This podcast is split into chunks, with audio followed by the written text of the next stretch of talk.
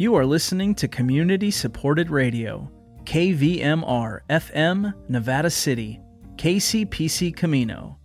Today is Friday, February 12th, and it's time for the KVMR Evening News. I'm Claudio Mendonça. Joyce Miller will be back on Monday.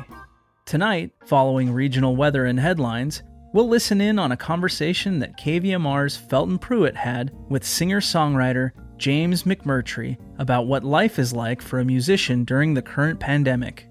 We close with a commentary by Chaplain Norris Burkes. For their support, we'd like to thank Chan Family Optometry.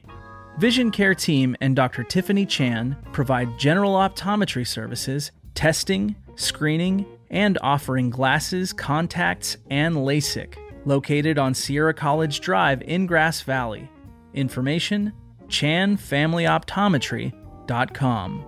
And Dignity Health Sierra Nevada Memorial Hospital, delivering cardiovascular care and wellness with a team of specialists dedicated to prevention education from diagnosis to treatment and rehabilitation.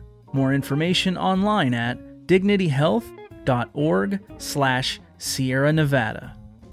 Here are today's NPR News headlines. Live from NPR News, I'm Jack Speer.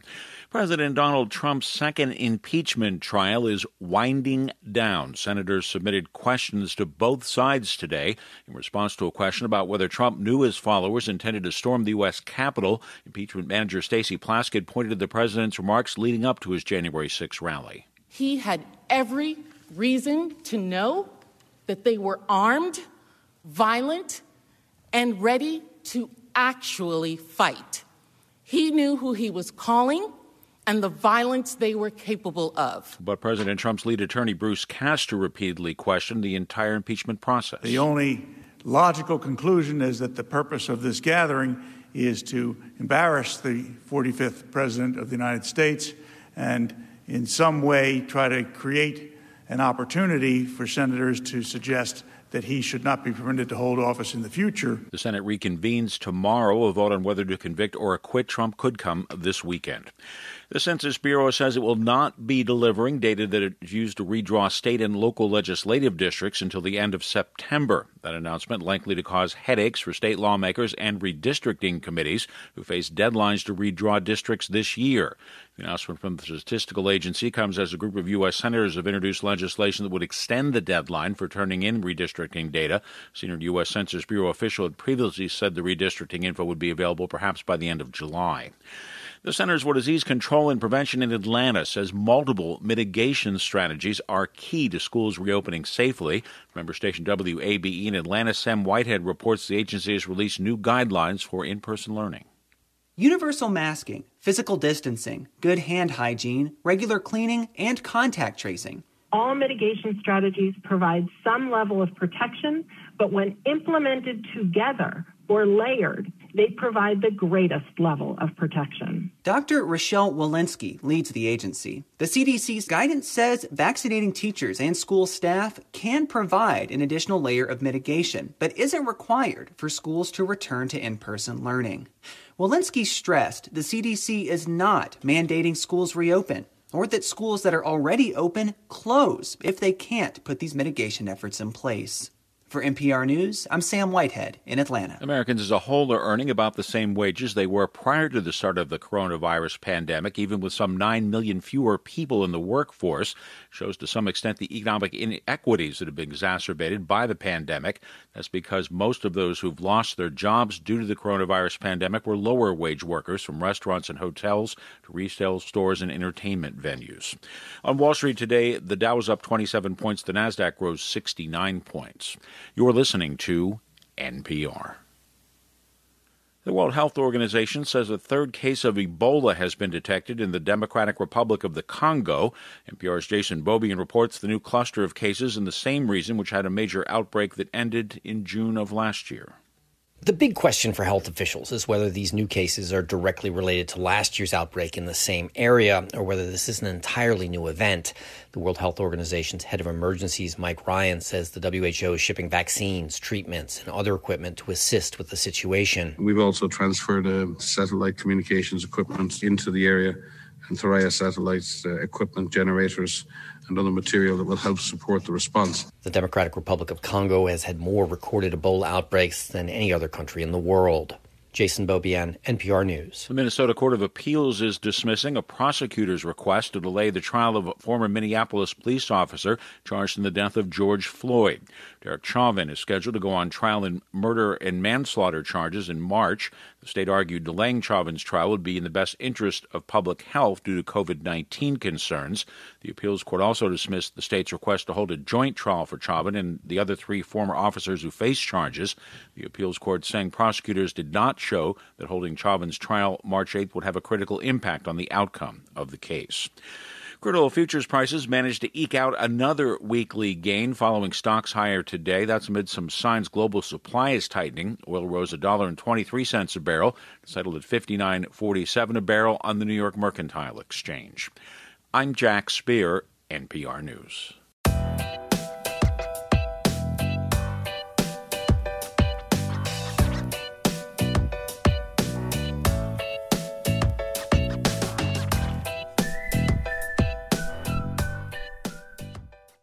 This is the California Report. I'm Saul Gonzalez in Los Angeles.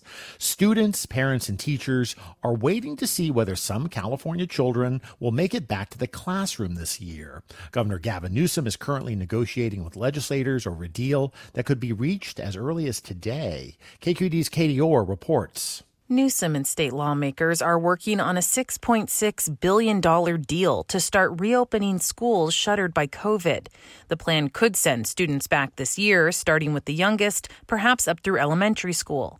Teachers' unions have been lobbying for their members to receive vaccines before returning to the classroom.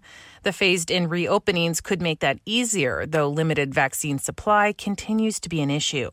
Tensions over school closures have hit a boiling point in recent weeks, with the city of San Francisco suing its own school district in an attempt to compel it to reopen faster. For the California Report, I'm Katie Orr in Sacramento. Meanwhile, in Los Angeles, civic leaders have sent a letter to Governor Gavin Newsom and the LA Board of Supervisors demanding that school staff get COVID vaccines so schools can reopen. But it could be another two to three weeks before teachers start getting a shot. In LA, KCRW's Caleigh Wells has more. Newsom wants to open schools this academic year. Teachers say it's not safe until they're vaccinated. The coalition's answer? Vaccinate the teachers as soon as possible. About 60 community leaders and elected officials in LA County wrote the letter, and LAUSD Superintendent Austin Beutner points to it as more evidence all school staff should get priority. But Public Health Director Barbara Ferrer says LA County alone has 668,000 employees who work in education. They'll get in line with residents 65 and older who haven't been vaccinated yet. And right now, we're only getting about 200,000 doses per week. So Ferrer says even once LA teachers are eligible, it'll take months to get them fully vaccinated. For the California Report, I'm Caleigh Wells in Los Angeles. Meanwhile, in San Diego County, the president of the Board of Supervisors says teachers could start getting vaccinated there within the next week or two. Let's turn to power. A lot of you listening probably remember and experienced last year's energy blackouts in California. To make sure that doesn't happen again this year when temperatures rise, the California Public Utilities Commission is directing the state's three big private power companies to find new sources of electricity by this summer. The decision came in a unanimous CPUC vote and affects San Diego Gas and Electric, SoCal Edison, and Pacific Gas and Electric. The expense of finding new energy sources would be passed on to customers. Environmental and consumer groups concerned about fossil fuel use oppose the CPU's decision, saying there's actually enough energy in the grid to handle a spike in summer demand through better power management. And in politics, although he lost the election and is in the midst of a post presidential impeachment trial, Donald Trump maintains his grip on the GOP. Unhappy with that, a group of Republicans and former party officials are discussing the possibility of forming a new center right party.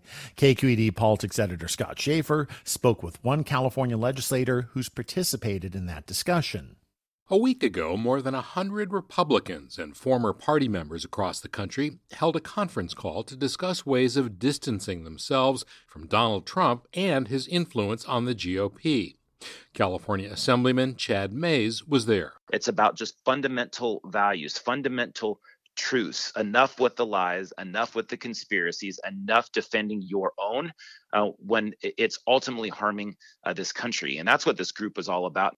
Mayes, who represents parts of Riverside and San Bernardino counties, was first elected as a Republican, even rising to become the party's minority leader in the state assembly. But in 2017, Mayes was stripped of his position, punishment for cooperating with Democrats on a climate change bill. Not long after that, Mayes left the GOP, and in November, he was reelected as an independent. He says, as it currently stands, the Republican Party is irredeemable. So, for those of us, uh, and not just Republicans, because I talk to a lot of moderate Democrats as well as independents, and they feel like they've got no home. Uh, the Republican Party has lost its mind, uh, and there is no organized center. Of course, there are enormous obstacles to creating a new party that could be competitive on a statewide level, much less nationally, but Mayes says the status quo is unacceptable to him and many others. For the California Report, I'm Scott Shafer. And now for a preview of our sister show, the California Reports Weekly Magazine. This week, as part of our ongoing celebration of the California Report's 25th birthday, they're digging into the archives to bring us some favorite musical stories, from punk that skewers California politicians to psychedelic cumbia from the Coachella Valley. And just in time for Fat Tuesday, a tribute to the Bay Area Zydeco scene. That's on this week's California Report magazine.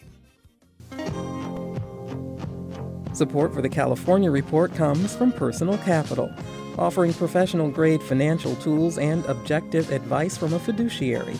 PersonalCapital.com.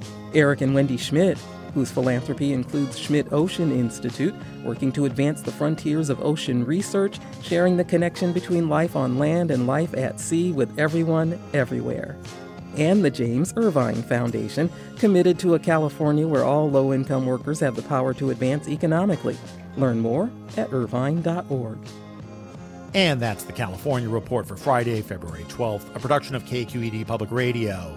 Our engineers are Katie McMurran and Danny Bringer, with assistance from Seal Muller. Our producers are Mary Franklin Harvin, Holly J. McDede, Alice Woelfle, and Keith Mizuguchi. Our senior editor is Angela Corral. Our director of news is Vinnee Tong. Our executive editor is Ethan Lindsey. And our chief content officer is Holly Kernan. If you want more news from around the state, check out our daily podcast. It includes stories from both of our newscasts. And before we go, the California Report crew wants to say a goodbye to our KQED colleague, Michael Krasny, who retires today. Michael is the host of the Bay Area News and Public Affairs program Forum. And in that role, he's been a trusted broadcast companion to a generation of listeners who have come to rely on Michael's talent, intellect, and curiosity to better understand the issues of our time. We thank Michael for making the airwaves a better place, and we wish him the very best. I'm Saul Gonzalez in Los Angeles. Thanks for listening, and have a great weekend.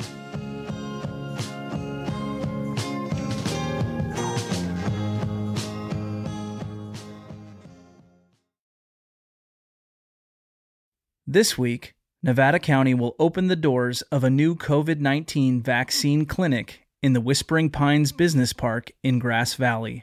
Nevada County is currently focusing on vaccination of people over 65, and vaccinations at the new clinic are by appointment only. As more doses of the vaccine become available, the community will also begin to see more appointments open up. Having a local vaccine clinic will allow the county to scale its vaccination efforts as supply allows. Space for the clinic is being provided by Dignity Health's Sierra Nevada Memorial Hospital, with support from the Sierra Nevada Memorial Hospital Foundation. The clinic will feature a comfortable waiting area where patients will spend 15 minutes under observation after getting their jabs. Public health staff will manage the clinic and provide nurses to administer vaccinations. Appointments at the new clinic will be announced via myturn.ca.gov, a statewide system for COVID 19 vaccine access. California residents may sign up at the website or by calling 1 833 422 4255. And taking a look at regional weather, for Nevada City and Grass Valley, tonight, showers after 10 p.m. with a low around 40 degrees. Tomorrow, showers mainly before 10 a.m. with a high near 48. In the Truckee Lake Tahoe region, a winter weather advisory is in effect until 10 a.m. tomorrow. Tonight, snow likely, mainly after 1 a.m., with a low around 28. Some snow is possible on Saturday, mainly before 10 a.m. The high will be around 36, dipping to 16 degrees on Saturday night. And for Sacramento, tonight, cloudy with occasional showers and a low of 49. Tomorrow should be mostly sunny with a high of 65.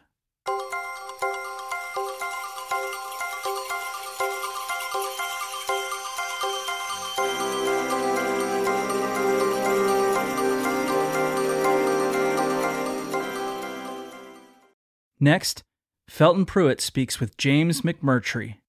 This is the KVMR Evening News. We're talking with James McMurtry. Next up, we're going to find out what it's like to be a musician during the pandemic. Are you doing a live stream once a week? Twice a week. I do 8, 8 p.m. on 8, 8 p.m. Central Time on uh, Wednesdays, and then I do 1 p.m. Central on Sundays uh, to get the Europeans because you know one o'clock Central the Europeans are still awake and the Californians are just finishing breakfast. So you have to think globally when you're streaming. Have you found that to be an, a successful revenue stream as far as replacing touring, sort of, a little it, bit? It's, well, it, it pays the immediate household bills, and uh, you know, there's no overhead. The thing about you know band touring is that you know the, the margins are very slim. Uh, so uh, you'd have to ask my accountant if I'm doing better or worse. But uh, they have, they're not going to turn the lights off. It doesn't look like, and it is weird playing for tips. I'm used to having a middleman that sets a price, and it's a symbiotic relationship between us and the club owners. You know, they're they're selling drinks, we're selling tickets, we're selling CDs. It's a business venture. You know, now it's sort of like you know sitting on a virtual sidewalk with your virtual guitar case open, which historically, you know, that's pretty much how musicians have gotten by throughout the, the ages. We've only recently had this little window where we're sort of look more like a legitimate business. Uh, but uh, but the tips, you know, you, you can do ticketed shows online. A lot of people do. I don't for two reasons. There's a lot of people that can't even afford a ten dollar ticket right now, and they need some music too. And then there's those that can tip you a hundred dollars. So you know, it evens out. You know, I've got a good bunch of regulars that you know they show up pretty much every week, and they're they're as generous as they can be. Are you chomping at the bit to get back out on the road, though? I mean, you've been doing that your whole life. I would imagine that's something that's missing in your life right now. No, it's really not. Okay. I don't. Really, I don't look forward to having to go back to real work, but um, I mean, I'm going to do it because that's what we do. Yeah, I thought I would have missed the the touring more than I do, but I think part of it was. Um, I mean, even uh, vans ride better than they did in the 80s, but they still kind of beat you up because you're rattling down the highway all day and your spine kind of compresses. And it's not pain, but there's this constant ache in your bones. And when you quit doing that for a month or two, your body finally realizes, hey, I don't hurt. Have you noticed your hearing Well, that- coming back a little bit? My hearing, no, I still can't hear worth a damn. It's- It's just different for people in the clubs. I've noticed just around where we live that not being in the clubs for the last year, that my tinnitus level has gone down just a little bit. I can actually hear the birds a little more. Mine hasn't. My left ear, the ringing in my left ear still drowns out my right pretty much. For, for years we were a trio, and I set up a little bit stage right, and the snare drum was banging in my left ear. So the left, the ring in the left ear is louder. And eventually we, we moved towards a four piece, so I got back center stage. So now I catch it in both ears. Well, I wonder if this pandemic is going to truly change the way live music happens. I mean, less people might be going out and they might be finding different ways to approach it. Well, I, that's one thing. I don't think the streaming thing is going to go away. I don't intend to stop. I mean, if we get back on the road, I'm going to try to. You know, if we have, if we have a day off, I will try try to stream out of a hotel room if I can, just to see what happens. Because we really need to raise this to an art form uh, for several reasons. One, this is probably not the last pandemic. Yeah. you know, and people, you know, people find one, one thing. You know, you go to a show online, you don't have to worry about parking. You're not having to tip the parking valet. You don't have to fight the traffic. You know, you're not spending a hundred dollars on dinner. Actually, I kind of miss that. I miss going to shows, but uh, you know, we can make the online thing better. And some people are. Some people, you know, Betty Sue is really paying attention. She's, you know, we're we're trying to iron out the technical bugs, which I can't figure out because I'm a, you know, tech luddite basically. And well, just yesterday, I tried to do my first multi-format stream, and I was having audio sync issues, and it seemed like it varied between the various formats. Where like Facebook was really out of sync, and YouTube was kind of out of sync, and uh, what I heard was Twitch was the best so far. So that, I mean, there are processing elements within the various formats that I have no control over, and I'm going to bear down and talk to as many young people as I can and iron out what I can on my end. But I don't know if that, you know, some of those glitches are just going to happen for a while.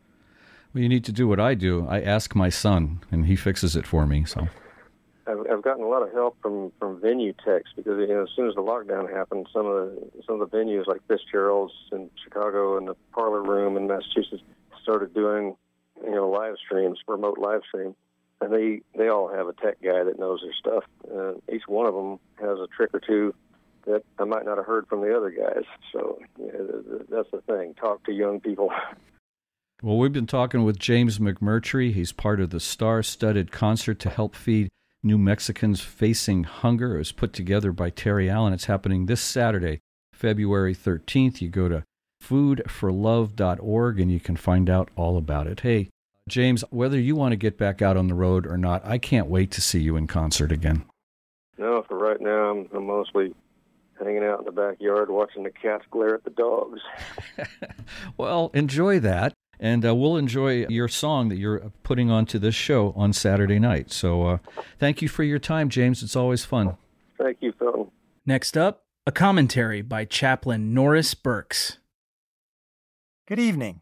I'm Norris Burkes, and I'm a hospice chaplain here in Nevada County. Recently, I was privileged to be among the first few in our county to receive a COVID vaccine, or the Victory Vax, as I like to call it. The shot in the arm seemed to embolden me, though, to go out and search for a long needed haircut. Apparently, according to my wife, the peach fuzz around my collar was beginning to bear fruit. About an hour later, I was sitting in the chair at a discount barber shop, you know, one of those places where you tell them that you want a number two on the side and a number four on the top. I've been retired from the Air Force about five years, but I still like the old military haircut with a half inch top. Now, I'm not a big talker in the barber chair, but my 20 something stylist soon had us talking about the vaccines in muffled tones from underneath our masks. Are you going to get a vaccine? I asked her. No, she answered, as if broadcasting to her manager who was pacing outside on a smoke break. I don't trust vaccines, she added. I've even heard that some nurses are refusing them. Maybe that's because they know how to wear a mask, I mumbled. What? she asked, shouting over her razor. Uh, yeah, yeah, I've heard that too, I said. Um, and I glanced at her arms. I couldn't help but notice. She had an, an arm full of tattoos. She obviously had no fear of needles. So I asked her to say more. I have a great immune system, she bragged. I never get sick. Funny, I didn't notice she had a Superman tattoo. Uh, I just do what's required, she said. I wear a mask and I do the distance, but no shots. Like some in my foothill community, she was no vax to the max. At such a young age, she had built up her personal knowledge base and had no room for more. Her thoughts reminded me of a heresy that troubled the early church called Gnosticism. Gnostics distrusted the world. They believed that all earthly authority was corrupt. They believed that their salvation came only through the acquisition of secret understanding. Subversive in nature, Gnostics whispered a clandestine truth by which only a small group of elite knowers had the ability to see through the so called shams. Sadly, this group was very self satisfied in their belief that their opponents would be banished to a clueless hell. I'm sure you recognize this sort of exclusive thinking amongst some of today's intolerant churches. But have you noticed that thinking isn't limited to churches? Anti vaxxers, like most conspiracy theorists, share the same quasi religious sensibility as did Gnostics. In this secular age, they use their secrets and their exclusive discoveries as a substitute for faith. The world is full of these secret keepers of health and philosophy. They'll gladly share their secrets if only you'll buy their merchandise or books. They'll only share their remaining secrets when you bring your family into their pyramid scheme. So, what could I say to my barber? Should I tell her that in service to my country I'd taken every vaccine the military required of me? Should I mention that I had restrained my small children even while they took the same shots to join me overseas? Should I tell her that my brother had just expelled his last breath, expressing his dying faith in this bat soup science? No. Instead, I calmed myself long enough to share the moldy old joke about the woman who sat on a rooftop as the flood waters rose around her. Praying for rescue, she noticed a man pull up in a small motorboat and offer to rescue her. No, thank you, she replied. I'm waiting on the Lord to save me. Not long after that, a woman repelled from a helicopter offering to save her. She replied, No, thank you. I'm waiting on the Lord to save me. Eventually, the flood waters rose above her home, and she drowned. While standing at the pearly gates, she asked, Oh Lord, why didn't you save me? The Lord replied, I sent you a boat I sent you a helicopter? What else did you want? The barber gave my joke a stuttered laugh. It told me, though, that she understood my meaning. I was trying to tell her that properly worn, the CDC approved mask could be our rescue boat. Properly tested, the vaccine can be our helicopter. My word of advice to you take the Victory Vax. Despite the current shortage, my barber made me aware that there'll be at least one extra dose out there. This is Chaplain Norris Burkes. Read more of my commentary at my website, thechaplain.net. Thanks for listening.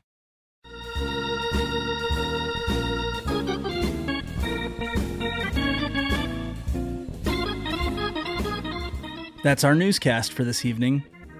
KVMR News airs Monday through Friday at 6 p.m. If you'd like to hear any of our newscasts again, you can do so on our website, kvmr.org, or wherever you get your podcasts. Stay tuned. KQED's California Report magazine is next, followed by Democracy Now! at 7 p.m. I'm Claudio Mendonça. Have a safe weekend.